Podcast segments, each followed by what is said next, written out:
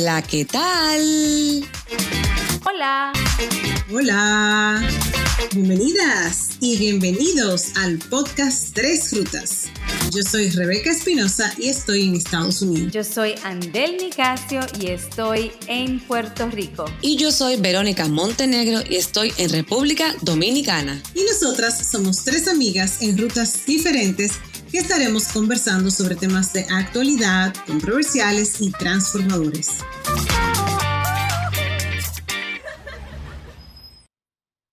Pues hoy tenemos una persona muy especial para este podcast porque es el autor y creador de nuestra música, el señor Oscar Almonte. ¡Aplauso!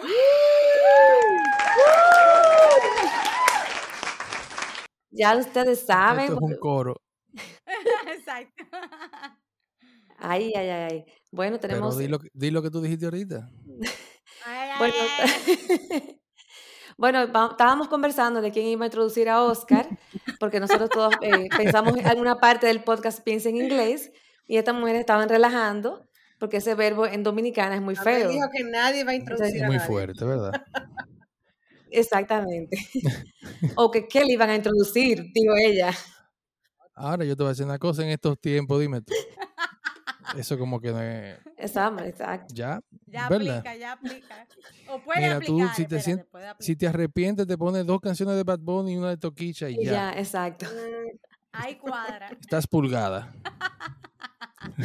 Para que se Sobre todo, el tema del, el tema del momento. Pero bueno, sigamos. Sí, no, y más ahora, o sea, un, un paréntesis, ya que la mencionaste a ella, más ahora que ella está grabando con Madonna y Madonna ha subido a sus historias que está haciendo una grabación con ella. O sea, si ella antes era famosa, ahora que esa mujer va a repicar, Bueno, ya lo tenemos, sabe. tengo mis reservas.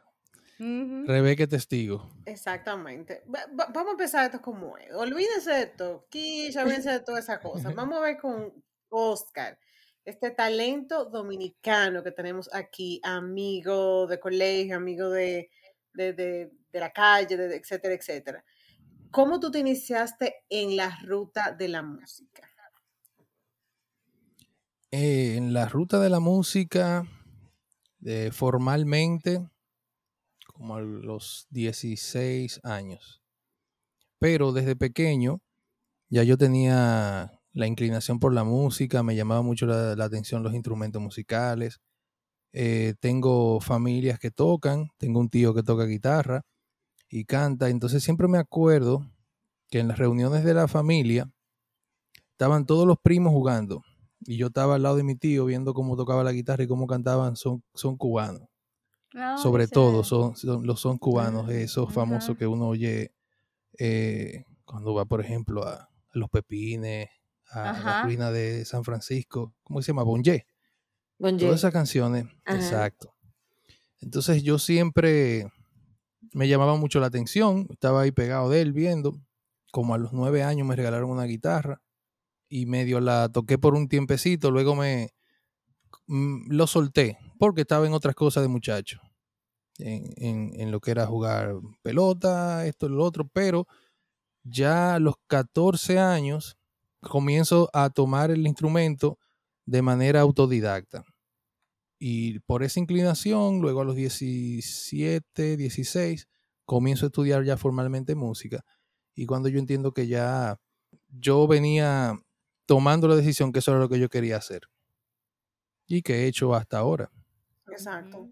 Gracias a Dios. ¿Y cómo te, cómo te veían en ese entonces tus amigos, em, digamos, tu familia? O sea, ¿tuvieron ellos esa apertura de decir, conchale, tenemos un talento aquí en la familia, este chico es músico innato? eh"? ¿Cómo fue esa, digamos, esa aceptación? Te lo pregunto porque venimos más o menos de una sociedad un poco tradicional donde uno tiene que inclinarse hacia profesiones determinadas, tú sabes. Y la música mm, es algo como que mucha gente lo ve como un hobby, no lo ve como una profesión. Sí, mira, eso, en mi familia yo siempre tuve el apoyo. O sea, no te puedo decir que no. Pero también en mi familia siempre estuvo esa preocupación, porque venimos, como tú dices, de una sociedad donde la música, ser músico, sobre todo en los tiempos en que yo decidí ser músico, porque ya hoy en día, por ejemplo, está el Conservatorio Nacional de Música que tiene un programa, la UNFU tiene un programa de una licenciatura de Oh, música, qué bien. creo que también la UAS, eh, eso, cuando yo comencé a estudiar, eso ni siquiera se había contemplado. Exacto. Entonces, como profesión en sí, era algo que, que sí, que yo te voy a decir que le, me imagino que le preocupaba a mis padres, aunque no me lo decían. Eh, pero sí me, sí me dijeron en algún momento, bueno, hazlo, intenta otra cosa. De hecho, yo lo intenté. Yo intenté la carrera de administración de empresas por dos años. Hice todo lo posible porque fuera como una segunda opción. Y cuando te digo todo lo posible, es que aunque, por ejemplo, me hubiese gustado estudiar en la, en la Pucamaima, yo opté por irme a UTESA porque era el que tenía el programa nocturno. Entonces, mi, mi filosofía era, yo estudio de noche en la universidad, pero todo el día, que de hecho así lo hacía, desde las 7 de la mañana yo tenía una guitarra en, en- en las manos y yo, yo practicaba 8 y 10 horas diarias. Y a las 5 Wow. me iba a la UTESA a hacer la carrera. Y oye, te hizo fue, eso fue un intentarlo, intentarlo, porque pese a que yo en la escuela fui muy buen estudiante, a mí no me gustaba y a mí me costaba. Entonces, una noche yo llegué a un examen, no se me olvida, de organización de empresas, se llamaba la materia. Y a la misma vez me estaban esperando en la Pucamaima porque yo pertenecía al grupo de músico vocal. Me buscaron como músico eh, de refuerzo, por así decirlo, porque le hacía falta un guitarrista. Y me, me chocó la hora con el examen. Entonces yo llegué y puse el nombre y me fui. Al día siguiente había inscripción para el próximo semestre y yo estaba en la fila. Y yo estaba con Gina, mi hermana. Y yo le dije a Gina, eh, Gina, te queda tú, que yo no me voy a, yo no voy a seguir más. Y me fui. Me salí de la fila y ahí entonces me fui porque junto con los últimos años, el último año y medio, último año de UTESA, ya yo estaba cursando el bachillerato en arte en el ICA, que era como el grado más alto en la región, o sigue siendo todavía el grado más alto, porque yo no sé si en la UAS de Santiago ya están ofreciendo la licenciatura en música ahora en este momento. Pero en ese momento el ICA tenía el bachillerato en arte que, bueno, tiene un pensum de universidad, cinco años nos tomó. Entonces yo dije, no, yo voy a ser sincero conmigo mismo y, y la dejé. Que de hecho, el primer, la primera noche que yo me senté en un aula de la universidad, yo me fui a pie de UTESA a donde, a donde yo vivía en el mejoramiento social. Para que tengan una idea, eso es la entrada del, del barrio del Legido. Y yo me fui a pie con un nudo en la garganta y dando gritos. Porque yo decía, yo no, yo no quiero, o sea, no es lo que me gusta. Yo quisiera tener la oportunidad de poder hacer una carrera universitaria en la música y tener el chance de, de, de poder eh, desarrollarme. Y también que cuando yo estaba estudiando, mi deseo era venir aquí a Estados Unidos a, a estudiar a Berkeley que ya eso es Ujú. otra historia, porque sí me aceptaron en Berkeley, pero el dinero de, el dinero de pagarlo no apareció. En aquel momento eran 20 mil dólares al año. Fui a, buscar, fui a buscar la visa para venir aquí y, tomar un examen que me dieran una, una beca y me negaron la visa como tres veces. Imagínate tú, muchacho de 22 años, sin, sin nada que lo ataran, me rebotaran. Y bueno, y después yo desistí de eso.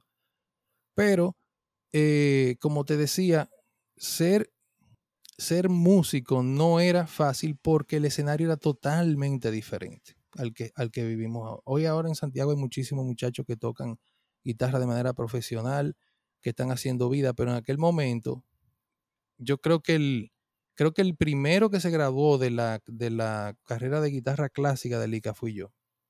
Mm. Entonces ya te- lo digo porque no había muchos referentes de personas que estuvieran haciendo una profesión. Claro. Entonces no es fácil. Incluso una vez mi papá me dijo que me lo dijo con la preocupación de padre, que después yo lo entendí cuando, cuando tuve mis hijos. Me dijo, que tener un hijo músico era como tener un hijo sacerdote. Ay, en serio. ¿Por qué? Explícame eso, explícame Sí, por eso. favor. ajá. Por el asunto, por el asunto de cómo viven. ¿Entiendes? De cómo entendía él que vivían Sigue los elaborando que músicos. todavía no entiendo. No, pero como, como en- no, no, no, no, bueno, en parte. En parte la, la- la- la- sí, pero con el con el modo de vida del sacerdocio, ¿entiendes? Tiene que ser una persona con un modo de vida que quizás muy, no precario, pero bien, eh, bien como del día a día. Eso fue lo que yo entendí que él me quiso decir. Y, y bueno, ¿qué te digo? Quizás uno con 20 años uno no, no lo en- no lo entiende del todo. Con el tiempo tú dices, bueno, sí, no es fácil, porque es que desde fuera y desde dentro también, esta carrera, tú necesitas de mucha disciplina en todos los sentidos para tú poder hacer vida en la música. Entonces, sí, sí hubo eso, pero con, con total apoyo. Siempre, siempre con total apoyo. Y cuando yo tomé mi decisión, yo dije, bueno, yo no, yo me pagaba la universidad ya, trabajando, dando clases de guitarra. Y yo dije, ya yo me, me pago la universidad. Entonces yo decidí dejarla y decidí entonces seguir con el ICA. Y ahí, bueno, me gradué del ICA y he hecho carrera desde, desde el año 2000 ya. Wow. Excelente, excelente. 22 años de carrera musical. Eh, sí, profesionalmente, sí, un poquito desde los 17 años, porque yo tocaba en la calle, pero como, eh, vamos a decir, con un grado musical y con cierto conocimiento, sí, ya 22 años. Eh, eh, en esos 22 años, hay una parte la viviste en Dominicana y ahora estás en Estados Unidos. Eh, ¿puedes eh, hablarnos un poquito sobre las diferencias que has observado en, en, en- en tu a nivel ya como músico profesional en, ambos, en ambos países? ¿Cuáles son los retos que has tenido allá en Estados Unidos o que tu- tuviste aquí en su momento en Dominicana? ¿Qué te digo? Comenzar de nuevo. Ese es el reto de Mm. todo el mundo, de todo el inmigrante. Pero yo llegué aquí hace seis años. O sea, yo toda mi vida musical la desarrollé en Santo Domingo, en República Dominicana. Eh, eh, principalmente en Santiago, como, como lugar de, de, de- de hábitat. Pero eh, yo creo que el mayor reto es comenzar de nuevo. Ese es el reto de todos los inmigrantes, porque uno viene con el ánimo, con la fuerza. Oh, sí, mira, vamos, vamos para adelante, vamos a hacerlo. Y yo, yo hice, yo soy arquitecto, yo al, año yo estoy trabajando en arquitectura. Al año yo estoy haciendo esto, ya yo estoy establecido. Y no es así, todo necesita un tiempo. Y el que se muda a otro país necesita un tiempo que, que eso no te lo puede quitar. Eso no te lo quita nadie. Bueno, a menos que tú llegues eh, con otro tipo de condición eh, profesionalmente. Pero eh, tuve que arrancar de nuevo, tuve que guayar la yuca, tuve que, que por suerte verme solo musicalmente, porque yo salí de Santo Domingo en el 2015, eh, 2015, no, 2016, perdón. Y eh, principio del 16, 5 de febrero del 2016 llegamos aquí. Esas Y yo fechas no salí se días... No, porque mi cumpleaños es el 2 de febrero. Decir, pues Entonces nosotros mía, pero bueno. Nosotros habíamos hecho eh, ya los planes de familia, mi esposa y yo, y muchos de mis amigos no lo sabían, solamente los más cercanos, los más cercanos, pero muchos no lo sabían. Entonces yo celebré mi cumpleaños el día 2 y, el, y le- ahí le dije a todos, miren, esto es por mi cumpleaños y también porque nos vamos en tres días a vivir para... Para ay, Estados ay. Unidos. Ay, qué ¿Entiendes? Entonces, sí. Entonces, ¿qué pasa? Que yo estaba en ese momento en el grupo del trío. Eh, y estábamos sumamente activos. Entonces llegamos aquí a comenzar de nuevo, a arrancar de nuevo. Y ahí es cuando yo digo, con el tiempo que yo me veo solo, sin la agrupación, sin nada, yo tengo que reinventarme. Oscar, Y es cuando yo momentito. decido, escúchame que te interrumpa, pero vamos a, a aquellas personas que no saben lo que eh, fue Trío Mi Amor. ¿Puedes por decirnos eh, más o menos un poco eh, los años, digamos, que tuvieron juntos, qué hacía la agrupación, etcétera, etcétera? Bueno, el trío Mi Amor fue un experimento que se dio de manera, de la manera más espontánea que tú puedes pensar que se da, que se da un junte, por así decirle. Eh, Cruz Monti, Pedro, me llama un sábado en la noche para hacer un, una actividad, para tocar en La Vega. Y no teníamos percusionista. Entonces ahí eh, buscamos a Fellé. O sea, buscamos a, todo el que había tocado con nosotros. Entonces yo digo, mira, pero ahí está Fellé Vega. Y Cruzmonte dice, no, pero es que Fellé, coño, que Fellé es una eminencia y nos va a cobrar muy caro y no, el presupuesto no da. Y dijo, no, yo lo con Fellé, llamamos, Cucú, mira, apareció, báseme a buscar y nos fuimos. Y yo les digo a ustedes que fue la primera vez que tocamos los tres y ese, ese día nosotros nos dimos cuenta que hubo una magia con la agrupación. Luego nosotros continuamos la agrupación como un cover band y tocamos canciones de Luis Fonsi, de fulano, de esto que el otro. Luego un día nos toca aprender una canción de Bruno Mars y Pedro, como no le daba, no le daba tiempo a aprenderla en inglés, comenzamos a relajar, le escribimos una letra graciosa en español y tiramos ese video grabado en un iPhone 4 que yo tenía y lo tiramos, que tira eso, que eso no lo va a ver nadie. Y eso fue un boom de las redes. Entonces, Oh, ahí vino todo, lo, todo el tsunami de, de programas de televisión buscándonos. Cuando eso no teníamos TikTok, ni teníamos el Instagram, ni nada de eso. No había nada de eso. Solamente el, el- el YouTube. Y eso se, se regó y nos hicimos sumamente famosos, sumamente populares. Y, y tuvimos desde el 2013 hasta la fecha que yo vine aquí. De hecho, cuando yo vine aquí, hicimos un par de, de actividades aquí en Estados Unidos también, que el, que el grupo es muy conocido aquí. Sí. Entonces, para los que no lo conocen, todavía están los videos por ahí, buscan Trío Mi Amor en YouTube y se van a dar Sí. cuenta. Fuimos en la agrupación que hacía parodias. Un, una, un paréntesis, una Ujú. cura, o sea, una cura, de verdad, mira. Digo, somos una agrupación Sí. porque el proyecto no se, no se ha apagado. Nosotros, eh, de hecho, eh, nosotros en Santiago vamos ahora a aprovechar que yo voy a estar algunos días más de lo que yo he estado últimamente para hacer al- algunas cositas nuevas y es posible que hagamos dos presentaciones en Santiago. Oh, qué chévere. Para la Oh, gente que nos sigue. Chulo. Yay, O sea que- primicia. primicia de Exacto. frutas. Exacto, Prepárese, Santiago, que mi amor vuelve. exacto. Mira, una cosa, el nombre, Oscar, ¿de dónde viene el, el nombre? El nombre nos lo pusieron la- esa noche que tocamos la primera vez.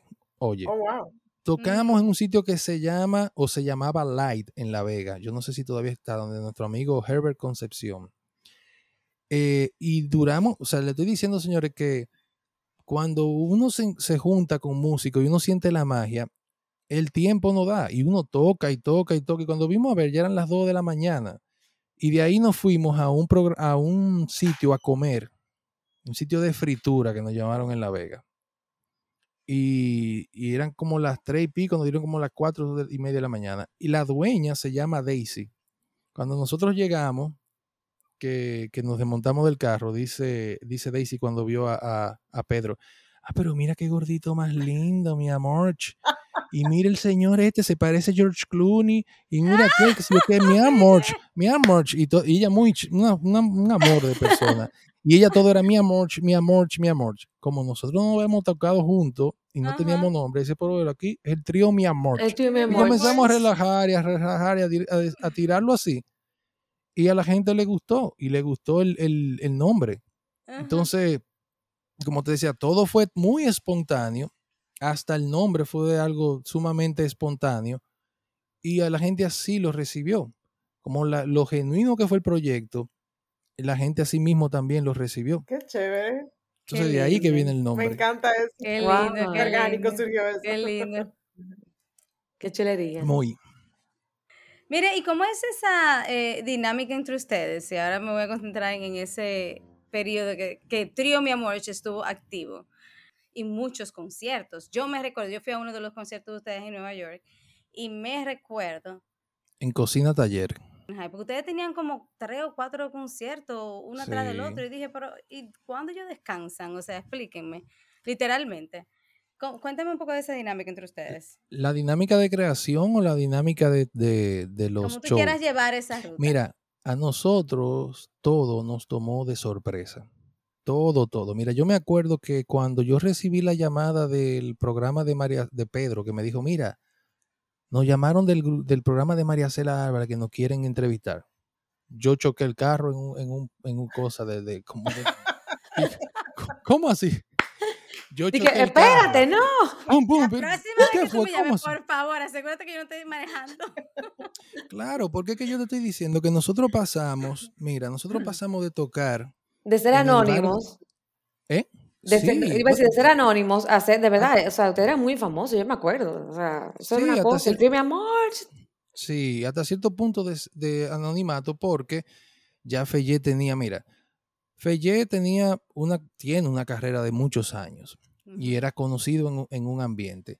Yo había recién salido del, del- de tocar con el prodigio, que yo toqué tres años con el prodigio.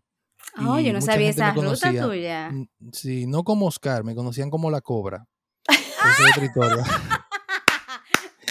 Esa es otra historia. Bueno, Y Cruz Monti ay, había ay, ay. salido de- de- de- del programa este de donde estuvo Marta Heredia. Sí, de, eh, ay, ¿cómo se llama? Eh, Si tú te pones Sí. a ver, nosotros somos como una versión vieja de Tres Rutas, porque éramos, o sea, Sí. o sea, no, tres, tres caminos que se unían. Entonces, ¿qué pasa? Yo era como el eslabón entre ellos dos, porque yo había trabajado con, con Fellé en su, incluso en su proyecto que se llamaba la Orquesta de la Danza Mezclada, que llegamos a abrirle hasta Sting en Altos de Chabón. Sí, sí, sí, yo me recuerdo de eso. Y también no sabía la- que tú estabas ahí, pero sí me recuerdo de esa apertura. De. Sí, de la primera persona que le hizo arreglo a Cruz Monti fui yo. Yo le produje Mm. a Pedro parte de, de algunas dos o tres canciones de su primer álbum y también coescribí con él y le di una, una canción. Sí, Latin American Idol se llama Latin donde, American, donde estuvo Cruz Monti, sí. Entonces, por eso es que cuando Pedro me dice que busca un percusionista, yo pienso en Felle y Pedro dice, no, pero es que Felle, con todo el respeto. Entonces, por eso te digo, nosotros teníamos anonimato, pero teníamos también una, una vida en la música que nos conocían, pero no como en el sí. trío, no. O sea, eso que tú dices, uno lo comprobó, que a veces uno llegaba al- a, a un sitio en la capital, que nosotros no somos de la capital, y llegábamos y, y ver niños de la escuela saliendo de la escuela, ay, mira lo del trío, que sé yo qué, eso dice, oh, pero qué esto es increíble. Bueno, cuando vinimos aquí a Estados Unidos la primera vez, yo no vivía aquí, un, un guardia de seguridad del, del, del JFK no- nos reconoció y yo dije, Y eso se "Señores, pero- agradece. Wow.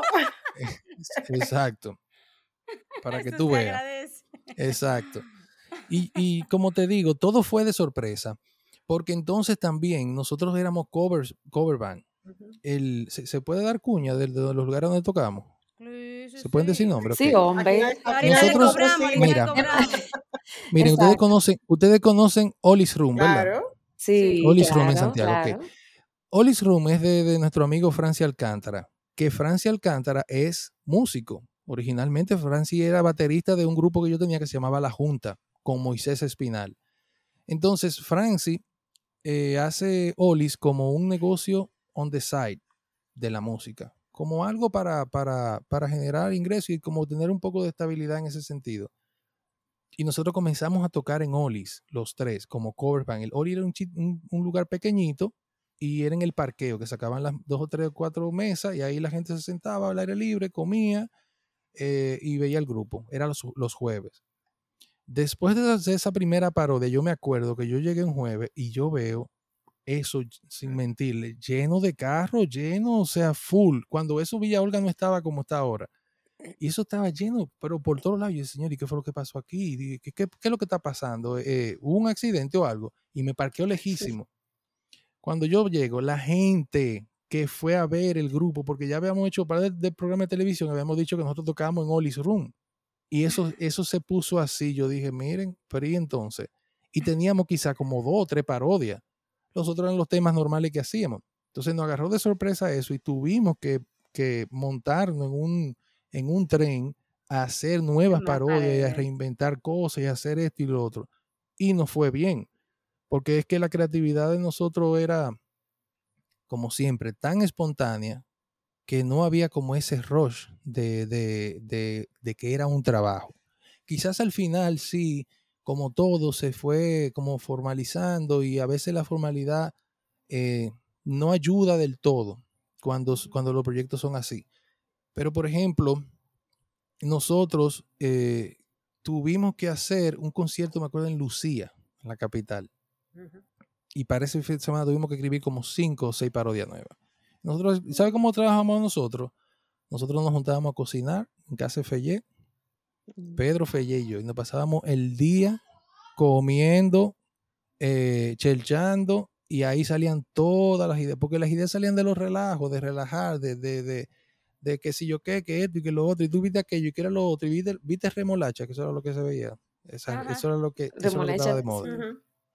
Sí, remolacha.com, que fue quien subió el video del tubi, que eso fue ya. Ay, yo te iba a decir que eh, tenía, ese es Ay, uno sí, de los videos tubi. de las canciones que tengo en mi mente de que empezamos a hablar del trío Mi Amor.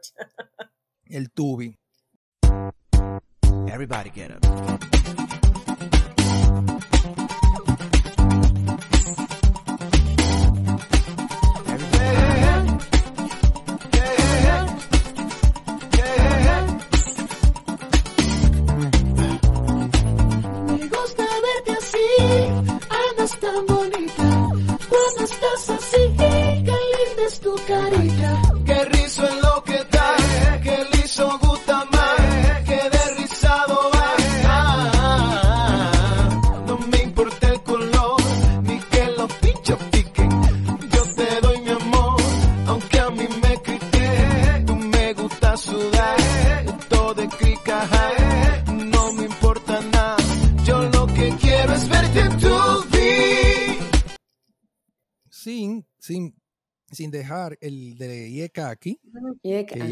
Aquí, eso se grabaron dos videos, uno serio y uno el que salió.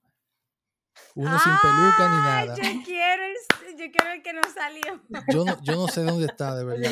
Porque mira, Fellé, cuando, cuando Oh, dijeron que ponle, ponle la vacinilla a Fellé en la cabeza, yo decía, señores, pero es que Fellé tiene 30 años de carrera, es un hombre serio, ¿cómo tú lo, no le, yo no quería. Bueno, pero en cuanto a su sí carrera, tú serio, no, sabes, claro, ¿no claro, entiendes? No, no, eh, eh, no, Fellé dice, él mismo lo dice, que él se traga un payaso. Pero entonces en, en- yo decía, no, pero que grabamos dos versiones y después dijimos, no, tiren esa. Yo que salí con los cuartos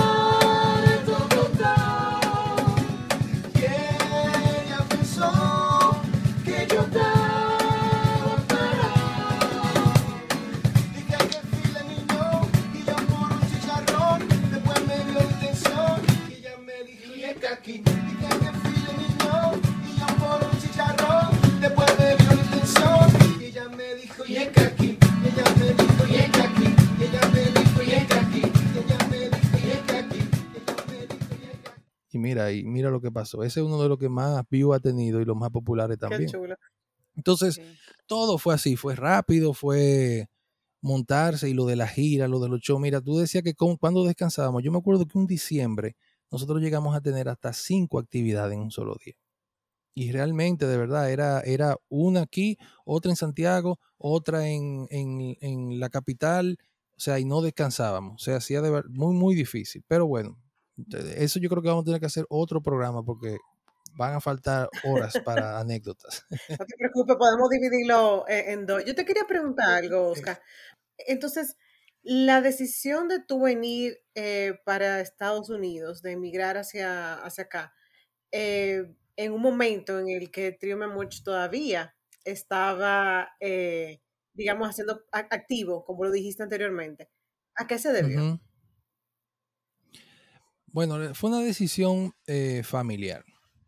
Nace mi hija, Susana, y yo ya yo estaba como muy preocupado por la situación en Santo Domingo, de la delincuencia, que aparentemente eso como que nunca, eh, quizá ha tenido su momento como más suave que otro, pero yo estaba como muy, eh, muy nervioso con eso y también el trío había entrado ya como en su etapa de, de no de separación, pero ya los intereses personales eh, eh, se estaban se estaban como desarrollando.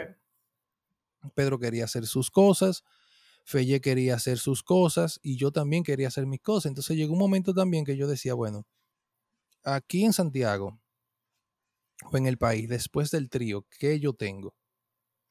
Entonces yo me, perdón, me replanteé y yo, y yo entendí, yo decía, bueno, eh, yo quizás no siento que si me quedo, puedo crecer más de lo que, de lo que he hecho. Eh, mi esposa también quería, quería eh, intentar otras cosas y todavía a la fecha yo se lo digo a ella, yo le digo, mira, eh, siempre, siempre se lo digo. Yo, mm, quizás nosotros no sabemos exactamente por qué vinimos, pero por algo, por algo bueno y grande es, aunque no lo sepamos ahora, quizás en 15, 20 años y todo eso. Mis, mis hijos, los, los- los niños de nosotros nacieron aquí, mi esposa también. Entonces yo quería o quiero que si ellos mañana quieren estudiar la ingeniería atómica de la bicicleta, ellos puedan estudiar la ingeniería atómica de la bicicleta.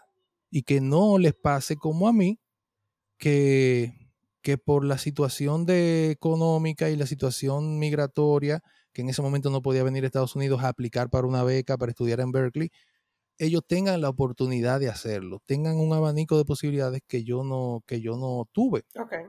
Entonces, eh, yo también, también pensé en esa situación. Eh, pero sobre todo también el, el- el crecimiento. Yo decía, yo consideraba, considero que, que el tope eh, no estaba ya muy, muy lejos de, de- de lo que yo había hecho. Por alguna razón que quizás yo no te puedo eh, explicar de una manera muy específica. Son como, como dicen los gringos, eh, the gods, creer en, en- en lo que tú tienes El dentro, instinto, al- en algo español es realmente exacto, creer en tu in- instinto natural. Exactamente. Ajá. Sí. Básicamente por eso. Eh, me surge ahora, escuchándote de toda tu carrera, me surge como una curiosidad de, actualmente, ¿cuáles son todas las cosas que estás haciendo allá eh, como músico en Estados Unidos? Mira, eh, como te dije, a mí me, me ayudó, yo agradezco mucho que yo me vi solo. ¿Por qué me vi solo? Porque yo llegué aquí con todos mis instrumentos a tocar. Yo vine, ok, voy a, como te dije, con todo el ímpetu. Voy a tocar aquí, voy a tocar allí, voy a buscar allí, voy a tocar con fulano, a buscar para, o sea, como músico. De fulano, fulano, fulano, fulano. De todo el que necesitara un guitarrista.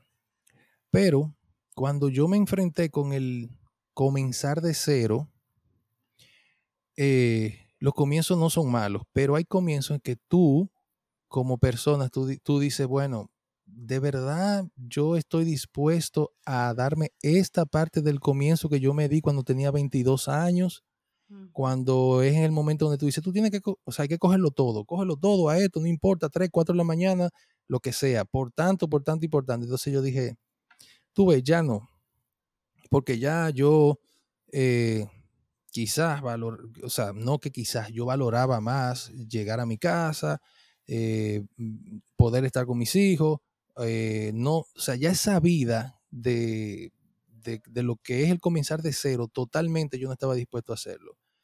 Entonces, eh, ahí yo, yo me no, me, no me separo, nunca me he separado de la música, pero comencé a buscar otras opciones laborales con negocios familiares y cosas así que me permitieran a mí reenganchar con la música en otras cosas, en, en- en ámbitos que sí yo estaba dispuesto a hacer. Por ejemplo, yo desde que tengo 10 y 17 años, yo soy profesor, yo siempre he dado clase.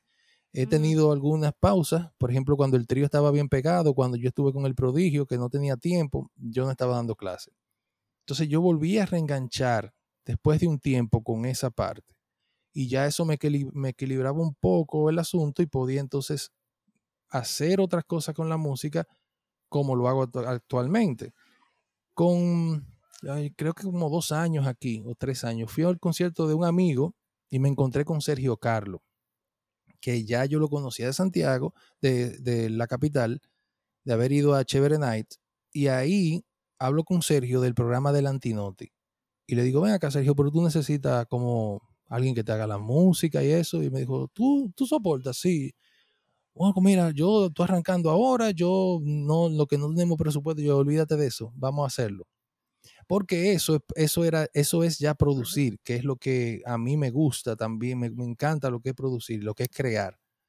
Entonces ahí comencé con Sergio Carlos y reenganché con esa parte. Luego viene lo que es que yo digo, bueno, yo me cansé de, de escribir para que otro lo grabe, no porque no quiero que otro lo grabe. Cuando digo me cansé que otro lo grabe es porque yo grababa mis canciones, quizás eh, no, no me gustaba mucho mi voz eh, o no había, no la había moldeado como me sintiera más cómodo. Entonces yo le daba la canción a fulano, grábala tú, grábala tú, grábame ese demo. Entonces yo dije, no, si yo escribo mis propias canciones, hago mi música, produzco temas, lo voy a hacer yo. Entonces ahí esa es, la, es la, la otra parte de encontrarme solo. Yo dije, bueno, yo prefiero, si tengo que comenzar de nuevo, comenzar con un nuevo capítulo. Y ya es como el capítulo de cantautor, eh, el, el de productor de mis propias cosas y lo que es también el productor de, de- de los shows que hago, de las, de las actividades que hago eh, a, nivel, eh, vamos a decir, públicas y privadas. Entonces, eso ya fue, es lo que yo he estado haciendo hasta este momento, la parte creativa, la parte como cantautor y la parte de que nunca he dejado de, de lo que es enseñar eh, música. Entonces aquí también me di cuenta que yo podía ampliar un poquito más con eso. En Santo Domingo yo solamente daba clase de, de- de guitarra y pese que yo estudié dos años de piano, nunca me había atrevido a dar clases de piano, ni siquiera a, prin- a principiantes. Aquí pulí un poco más eso y ya también amplié da- lo que es clase de bajo, de piano, de ukulele, de guitarra, de música, teoría musical. Y Wow. eso, eso, mira, eh, con, con la diversidad cultural que hay aquí. O sea, eso es algo sumamente eh, enriquecedor. explotas, me imagino, ahí enseñando otras cosas, otros ¿Eh? ritmos, por ejemplo. Exacto. Ot- no, otros ritmos y, y muy gracioso que yo tengo alumnos que, por ejemplo, tengo un niño que es japonés que llegó aquí y, a los- y al mes estaba tomando clase y el niño no, casi no hablaba inglés. Entonces yo le decía a él, yo te voy a enseñar español, tú me enseñas japonés. ¡Ah, ya- qué lindo! Y el niño, y el niño ya tiene tres años conmigo. Y, y está tocando muchísimo, ha avanzado muchísimo. Nunca faltó una clase, ni siquiera con la pandemia se mantuvo en línea, por ejemplo. Y, y tú ver, y tú poder, o sea, ese proceso de tú ver a una persona, no solamente niño, porque me ha tocado con adultos, que es todavía más, eh, ¿cómo, cómo se, me, fue- se me fue la Retador, palabra? ¿será? Eh, retador, pero satisfactorio. Ah, ok. Ujú. Ujú. aún más, una persona, por ejemplo, de, de 60 años que compra una guitarra por primera vez y tú, eh, y tú ver que está tocando y que, y, que, y, que, y que tú lo ves emocionado y que luego de comprar una guitarra acústica dice, me quiero comprar una guitarra eléctrica, ¿qué tú crees? Yo, si, si tú quieres, dalo, tú puedes. Y verlo tocando y ver cómo que esa persona tiene esa, esa nueva vida por lo que tú le has enseñado, eso no tiene, no tiene precio, como dice el anuncio. Exacto, that's priceless, como dicen. Ajá. Sí, sí, sí. No, mira, escuchándote estoy más que entusiasmada porque eh, de ver todas las partes de tus rutas y principalmente esa parte eh, inmigratoria, de poder reflexionar, de poder eh, recalibrar hasta cierto punto tu, tu vida y tu propósito en la música.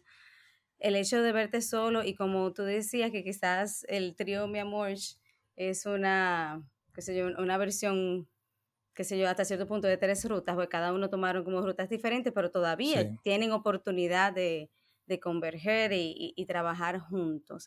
Y ahora tú estás en la ruta como cantante, que yo personalmente la he disfrutado. Ay, Eh, gracias. cu- cuéntame un poquito de eso. O sea, está mi tierra, está Canta. eh, o sea, ahora yo quiero saber de Oscar, cantante. Y si ustedes lo pudieran ver, o sea, ahora mismo yo estoy viendo el piano y 70.800 Ay, ay, ay, instrumentos si regueros, o mira. sea, No, no, no, no, eso es un equipo, o sea, ahí podemos, o sea, cualquier orquesta puede llegar ahí y grabar totalmente, es un estudio sabe. Profesional. claro, eso te iba a decir, eh, como todos los, todos los músicos tienen su, en su casa su mega estudio ahí, lleno de Sí, aquí uno instrumentos. hace de sí. todo, sí. Este es el espacio en que uno se, se, se suelta a, a crear.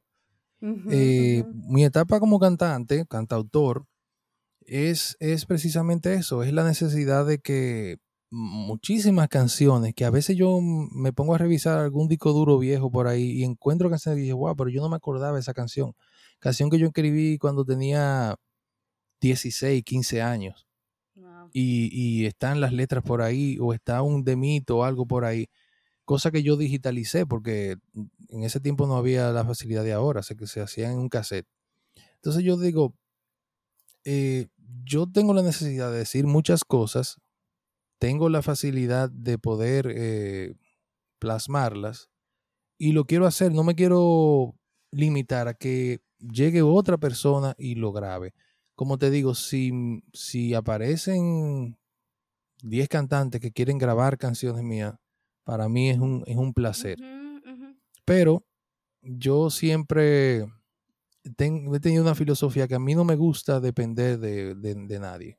A mí no me gusta depender de, de- ningún, de ninguna otra persona para que las cosas pasen. Yo, yo llevo las cosas hasta donde yo pueda. Eh, lógicamente, trabajar en equipo, eh, eso suma muchísimo y es algo que, que- que te ayuda. Pero el, el no depender de otra persona para cantar lo que yo escribo, eso fue lo que me llevó a mí a hacer, eh, a comenzar a publicar canciones. Pero hay muchísimas todavía que están por ahí guardadas. En el caso de Mi Tierra, esa fue la primera que lancé y se le escribía a Santiago de los Caballeros. Sí, porque yo eh, fue como en ese momento de ese homesick. El, el, el, home, el homesick que le da a uno en algún momento, que yo creo que a todos nosotros no, nos ha dado, sobre todo cuando tú vives eh, tan lejos de tu, de tu ciudad. Entonces, yo me sentaba todos los días en la mañana a tomarme el café con mi esposa y con la guitarra, y ahí tú comenzaba como a tararear cosas. Y, y le dije a ella, voy a escribir una canción que sea para Santiago para, para acordarme de, de donde uno viene.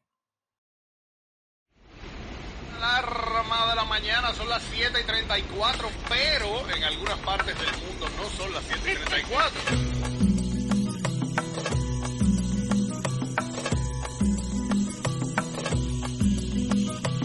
Traigo una maleta grande repleta de calles con olor a sol.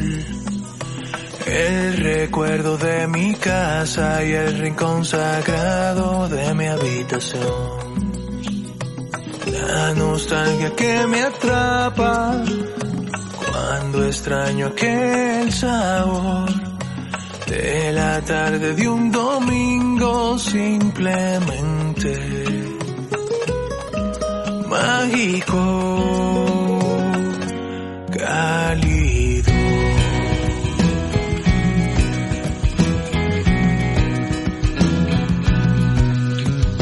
Traigo la esquina de un barrio donde tantas veces la noche cerró, entonando viejas trovas, viviendo lo que hoy son historias de amor. Esa tierra que en la sangre repica como un tambor, no se apaga con los años, no conoce. De olvido, no señor.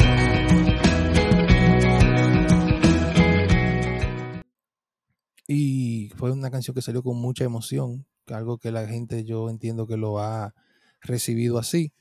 Luego publiqué la canción que se llama Beautiful Girl, que se le escribí a mi hija, a Susie.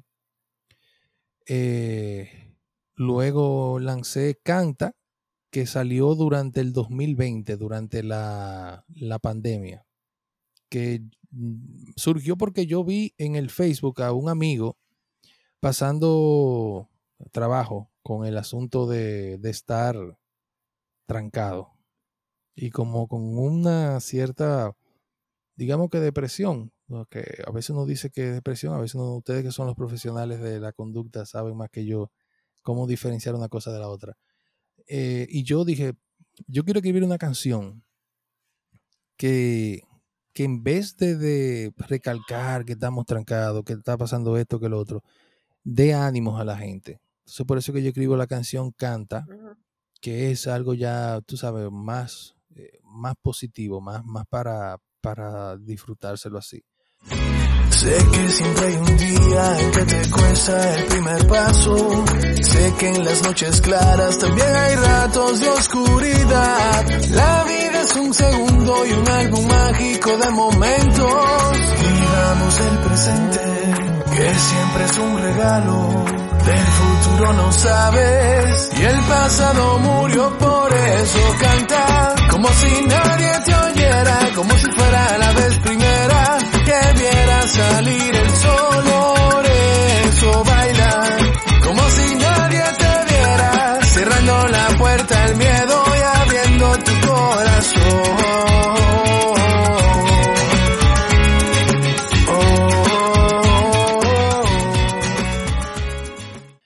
la más reciente, que se llama Sin Compromiso, que es una canción más, eh, ¿cómo decir? Como contestataria, por así decirlo. O sea, tú- es- yo dije, yo escribí esa canción un día que yo dije, bueno, yo no tengo ganas de hacer nada, yo no tengo nada de comprometerme con nadie. eh, como dicen los gringos, F, Sí, para no decir esa me encanta. Una sí, canción, sí. de rebe- una canción de rebelión. Sí, sí, de rebeldía, porque dice que hoy tengo ganas de quebrar este reloj y darle vuelta hasta que se pierda la cuenta. Hoy tengo ganas de ver la gente pasar desde lo alto de un balcón con un vaso de cerveza, o sea, que se acabe el mundo, lo que sea, pero yo estoy chilling. Incluso dice de una, una parte de, de hacer las, las paces contigo mismo. Hoy tengo ganas de aceptar aquel perdón que en las mañanas el espejo me ha brindado. Tengo ganas como de hacer las paces con todo, con todo lo de tu pasado, eh, aunque sea por un día. Entonces, eh, esa es como eso, como rebelión. A mí no me gusta encasillarme en un solo género, encasillarme en un solo género también lírico. eh, o sea que puede que todas las cosas que vayan saliendo quizás sean diferentes unas con la otra, pero al final tiene la esencia, entiendo yo, que, que a veces uno no se da cuenta como, como Tú autor. sabes que tú hablando ahora de eso, cuando yo escuché Sin Compromiso, yo dije, este son el tipo de canciones como que tienen sus días. No sé si a ustedes les pasa que hay un día que tú dices, conchale, me siento de tal manera, esto es lo que yo quiero oír. Y por eso, nada, eh, igual que mi tierra, o sea, el día que uno está como, por lo menos digo uno, porque estoy aquí igual que tú en Estados Unidos, como que uno está nostálgico, uno dice, estas son las canciones que yo quiero oír. Entonces, eso como, hay, hay días específicos para escuchar cada una de esas canciones, diría yo. Así Y es. mira, Oscar, también eh, compartiste recientemente eh, con nosotros una colaboración que hiciste con Milly Quesada, pero también una que Sí. hiciste en inglés.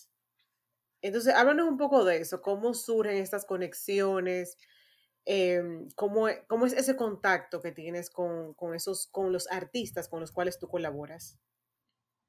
Sí, en el caso de Millie, eh, fue una canción que yo grabé con, con Cruz Monty en el 2016. Fue recién yo llegando aquí. Ok. Él me dijo, mira, de hecho él me dijo, yo tengo esta idea, hazte una música para esto. Y él sobre eso hizo la canción. O sea, la parte, ahí yo soy más la parte musical que la parte lírica. Eh, hoy en día con las redes sociales, eh, a veces tú subes algo y me pasó que un muchacho de Irán, que es DJ, me vio un video de eso que yo subo tocando guitarra, algunas cosas, y me escribió y me dijo que quería que yo colaborara con él en, en un, lo que llaman un track de, de- música electrónica. Y por ejemplo, yo grabé eso con él. Aquí eh, he trabajado también eh, haciendo algunas cosas con, con muchachos que están también surgiendo, muchachos jóvenes, y hay una cantante que se llama Lisa Carroll, que ella es de Carolina del Norte, que me conoció por el, por el Antinoti. Oh, wow. Y ella, y, sí, su esposo es dominicano, sigue al Antinoti, y ellos se me acercaron y me dijeron que querían que yo le produjera tres temas. Hicimos uno de Navidad y el otro se llama One You Forever, que es el más reciente. Y hay otro que va a salir ahora pronto. O sea, busquen Lisa Carroll, eh, bellísima voz. Y, y para que tú veas que hoy en día, como yo te decía, las cosas son tan diferentes a, a hace 15, 20, que, ¿qué te digo? Hace 6 años cuando yo salí. Totalmente, porque yo te voy a decir Sí. una cosa. ¿Tú conoces personalmente al joven de Irán? No, Imagínate. ni a, ni a Lisa tampoco la conozco personalmente. Imagínate. O sea, esto es Excelente. increíble. Por eso que el tema con el que comenzamos, de, de, de, de la colaboración de, de Toquicha con Madonna, todo eso, es hoy en día es más fácil porque el mundo, como, como dicen, es un paño. O sea, cuando nosotros estábamos en el trío, eh, siempre como buscando innovar, Twitter tenía una aplicación o una subaplicación, no sé cómo se le llame a eso, que se llamaba o se llama Telescope que es que tú podías hacer streaming en vivo por, por Twitter. Te estamos hablando del año eh, en el 3, eh, 14, por ahí, año 14. Y nosotros hicimos un live streaming por Twitter del Trío Memor de la casa de Fellé. Y mira cómo años después se, se popularizó el Instagram y el Instagram Live y el Facebook Live y el, y el, y el mismo YouTube, que tú puedes hacer eh, sesiones en vivo en aquel momento solamente era eso y la, y la conexión era mala, se, se caía, eh, mucha gente se conectó, pero yo me pongo a pensar eh, qué sería, por ejemplo, de un proyecto así ahora, Sí. ¿entiendes? O sea, como, como eso que tú dices con la, con la misma tecnología, porque tú no sabes a quién tú, tú, tú no sabes a quién te va a ver.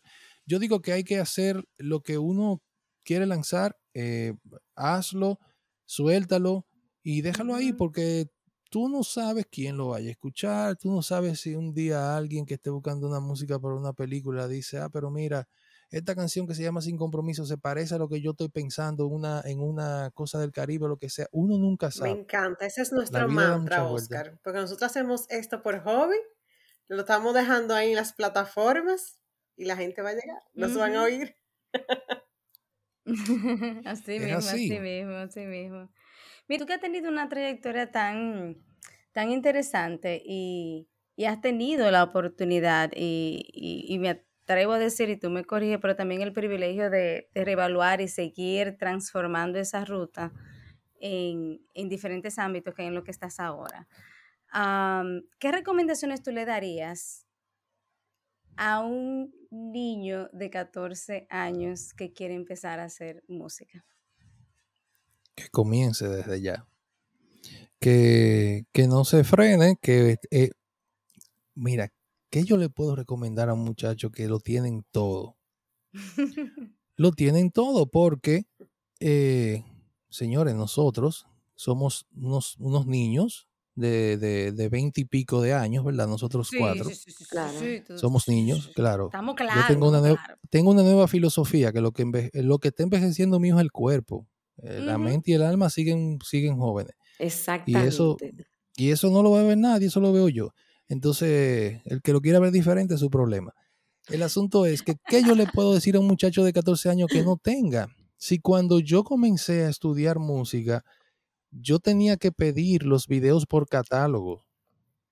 Yo tenía que juntarme, bueno, que, dicho sea de paso, yo he tenido, tuve muy buenos mentores. Uno de ellos, eh, Quique del Rosario, que vive ahora mismo en, en Europa del Este, en Eslovaquia. Y otro es Jonathan Piña, Mi gran amigo, de Verónica. Montenegro. Que Jonathan, Jonathan... eh, Un abrazo, me- Jonathan. me- sí, un abrazo grandísimo. Jonathan me enseñó eh, muchas cosas que, por ejemplo, música que yo no pensaba que existía, porque Jonathan eh, tenía todo eso, buscaba, grababa, eh, me enseñó muchas cosas. Entonces, por ahí, yo, yo buscaba por otro lado, por aquí, que si un Jonathan tenía un libro, le sacaba una copia, que si Jonathan tenía una, una música, le sacaba una copia también al cassette, al CD. Hoy en día está Los cassettes, yo te iba a todo ahí. Sí, los cassettes. ahí. Hoy en día está todo en, en una sola cosa, está en. YouTube. Sin tú contar los cursos que hay, sin tú, o sea, todo. O sea, cuando te digo que qué le puedo yo decir, bueno, que van a haber momentos de, de desánimo, que van a haber momentos de baja, en, el en los momentos, en los momentos, porque no, no te voy a decir que en aquel momento cuando yo me sentí, no. Hay días que yo me, yo me levanto y yo, y yo digo, oh, respiro tres veces. Eh, por cualquier cosa, porque el escenario no se ve como uno quiere. Ese día, ese día yo no toco guitarra, ese día yo no hago música, ese día yo hago otra cosa. Eh, van a haber momentos de desilusión, van a haber momentos en que tú te vas a replantear si eso es lo que tú quieres hacer. Si eso es lo que quieres hacer, sigue. Si eso es lo que ya tú no quieres hacer, bueno, pues también cambia, busca otra cosa. Pero eh, la música es algo que, que, mm, tú no lo puedes explicar, lo- la satisfacción que te da, lo, es como una constante meditación. Por ejemplo, para mí crear es, es, es, es una meditación, pese a que uno vive enganchado al celular, porque es como todo lo que mueve, los negocios, los contactos, todo. El único momento en el que yo estoy despegado de eso que ni me acuerdo es cuando yo estoy trabajando, produciendo o, aprendiéndome canciones, lo que sea. Tú, con, como joven, eh, te vas a encontrar con muchas cosas que quizás tú no vayas a entender, pero eh, siempre hay que seguir, estudiar, eh, escuchar de todo y, y tratar de que lo que tú hagas lo hagas de corazón. Excelente. Mira, yo sé que Vero te tiene una última pregunta y ya tenemos que casi ir cerrando, pero yo no quiero dejar a la audiencia con la duda porque yo la tengo también. ¿Por qué te decían la cobra en el, la audición de... El morbo. Ay, ay, Yo no te ay. iba a, yo no te iba a soltar sin esa pregunta. No, no, si tú supieras que no es nada malo, era algo, es algo sencillo, pero uno, uno deja que, uno deja que la gente piense lo que quiera, porque eso es parte del mercadeo. Eh, habían ¿ustedes se acuerdan de unos muñequitos que se llamaban Superagente Cobra? Sí. Sí. ¿Ustedes Sí. se acuerdan? Ah, entonces Sí. yo era fan de Superagente Cobra y yo tenía en el, en el MCN mi, mi, mi nick En el era, Messenger. eh, exacto, era Cobra, la Oye. Cobra. Entonces, sí, entonces uno de los que de los que estaba conmigo en el prodigio, que yo entré por él, el percusionista Eliezer Ramírez, eh, me puso un día, di- dijo, la cobra, que sé yo, entonces el guirero y el tamborero, que ya tú sabes, estaban en checha, ya, Oscar, no es Oscar, es la cobra. La Se cobra. quedó eso. ahí. Entonces, sí, se quedó eso ahí. Qué bien. Wow. Ya, Rebeca, se te, ya, ya. Sí, Rebeca, tu Rebeca, Rebeca no iba a dormir tranquila hoy. Bueno, Oscar, ya para ir finalizando esta conversación de verdad tan interesante, con, eh, tan- yo me llevo tantas cosas. Cuéntanos un poquito, eh, has ido hablando de, de tantos proyectos que tienes. Eh, ¿Alguno nuevo que tengas pensado, próximas rutas a tomar nuevas o seguir en, ell- en las que estás? Bueno, yo quiero, tengo, eh, vamos a decir que una meta o un proyecto de, de ver cómo yo acerco un poco algunos géneros eh, que me gustan a mí y otros que son los que están sonando ahora. Eh, por ejemplo, experimentos de, de jazz con, con música urbana, experimentos de, de, o sea, eh, sí, así mismo, mira cómo puso eh, el Verónica y hizo, ¿qué? La cara de Verónica. Exacto. Pero, sí, pero ese es el asunto. Ver cómo tú lo puedes hacer que, que sea lo que pasó con Juan Luis Guerra y la bachata. Que la bachata Ah, sí. no era lo que, lo que es ahora. Y la gente que escucha bachata hoy no es la que escuchaba bachata, de bachata antes. Entonces tengo, tengo el deseo de hacer algunas cosas con eso y seguir creando, seguir eh, presentándome, seguir eh, eh, con- que la gente conozca lo que, lo que yo hago. No, mira, sobre yo puse un, un paréntesis, yo puse una música, una cara rara, pero la verdad que eh, eh, de manos de un buen músico como tú, yo creo que cualquier combinación que tú hagas va a salir eh, de verdad muy bueno de escuchar, exquisita, una melodía exquisita va a salir.